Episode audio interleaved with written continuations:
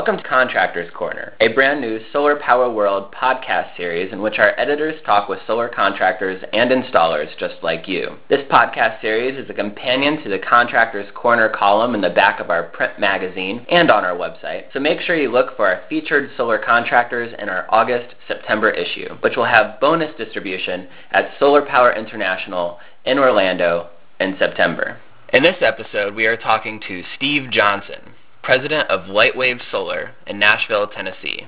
Steve, thanks for joining us. Hi, Steve. Thanks for inviting me on your show today. So, can you tell us a bit about the uh, origins of your company, when it was founded, how many people were involved at the beginning, what is its philosophy? Well, we we uh, were founded in, in 2006, the day after uh, Independence Day, uh, on July 5th, and it started in my house, uh, just myself in a bedroom. We moved out into uh, uh, what was a tractor shed, and and built that out and wired some computers up. And then my wife finally kicked us out, and we leased uh, some office space. Philosophy uh, is to promote the use of solar energy. In 2006, there was almost no solar energy in Tennessee except for a little bit of off-grid here and there. Well, for those of our listeners who aren't familiar with Tennessee, um, can you tell us a little bit about your service range, and how many solar customers you estimate are within that? Well, our service range is, is the TVA Valley um, for the most part, so that includes all of Tennessee and um, uh, good chunks of Kentucky, Alabama, and Mississippi, as well as small parts of uh, Virginia, Georgia, and North Carolina. How many customers do you think are there? I mean, there's 9 million uh, ratepayers in the Tennessee Valley area, uh, how many of those want to do solar? Uh, that's kind of our job is to bring it to people's attention and educate people about it so that they will know it's even a consideration. We've done about 220 installations, and of course that's accelerating as we go. That's great. So what's your company's percentage breakdown in terms of the markets you serve? Do you we just do PV, solar, electrical. My background is all electrical, and uh, we do about 80% commercial, about 20% residential. And how many employees do you currently have? And how many have you added over the past, you know, few years? We currently have 35 employees, and we've added about 20 people, I'd say, over the last over the last three years. Tell us a bit about Tennessee and the regulatory situation there. Currently, there are no state programs for solar in the state, and unfortunately, there uh, is a proposed solar property tax, which, from our point of view, seems determined to stop investment in the state. We'd like to see the state government promoting solar a little bit more than they are. Uh, we do have two large investments in the state. Hemlock and Wacker are building silicone refineries. Also, all Sharp's U.S. production is in Memphis, Tennessee. What's the thing you enjoy most about being in the solar industry? Well, there's great people in the solar industry. I meet so many great people. Going back a number of years, you know, six, seven, eight years ago, um, nobody was getting in the solar industry to make money. You really couldn't hardly make any money in it. And so a lot of people are driven by a passion and a mission and and um, and now people are able to support themselves and grow businesses. So there's just a good uh, feel in the solar industry. And I always think of it, it's kind of like growing tomatoes. That uh, you know, growing tomatoes is a good thing. Grow it in your backyard. Solar's kind of like that. It's uh, simply a, a good, beneficial thing to do. Okay. What do you enjoy least about it? Uh, I'd say probably the constant policy changes. We had last year we had seven policy changes on the on the federal and state and local or, or, or utility level uh, seven changes in a year, and looks like we'll probably do that many again this year.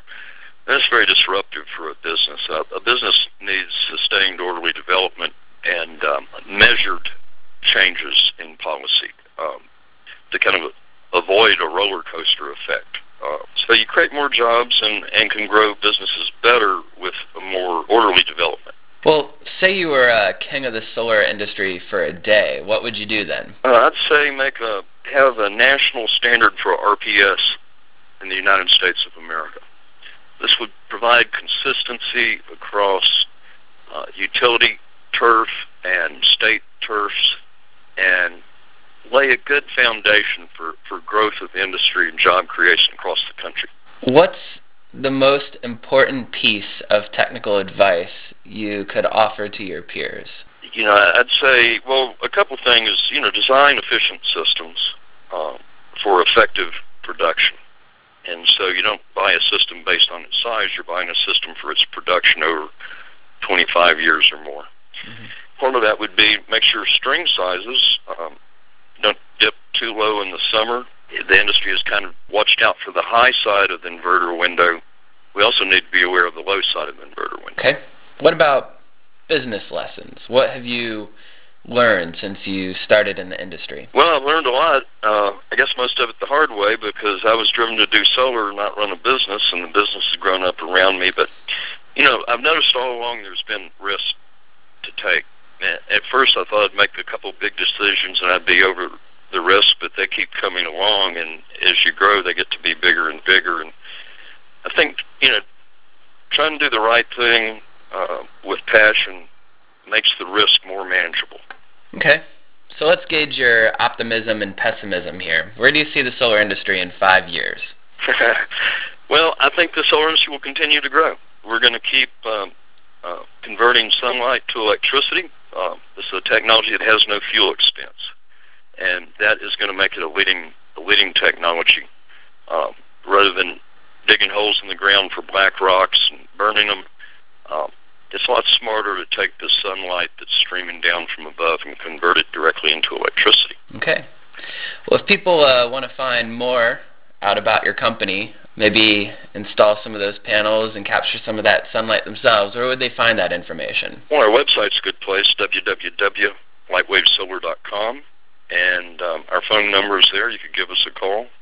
Well, thank you, Steve Johnson, president of Lightwave Solar Nashville, for joining us today. Well, thanks, Steve. Thanks for taking time to uh, talk to us, and we enjoy your publication. Oh, absolutely.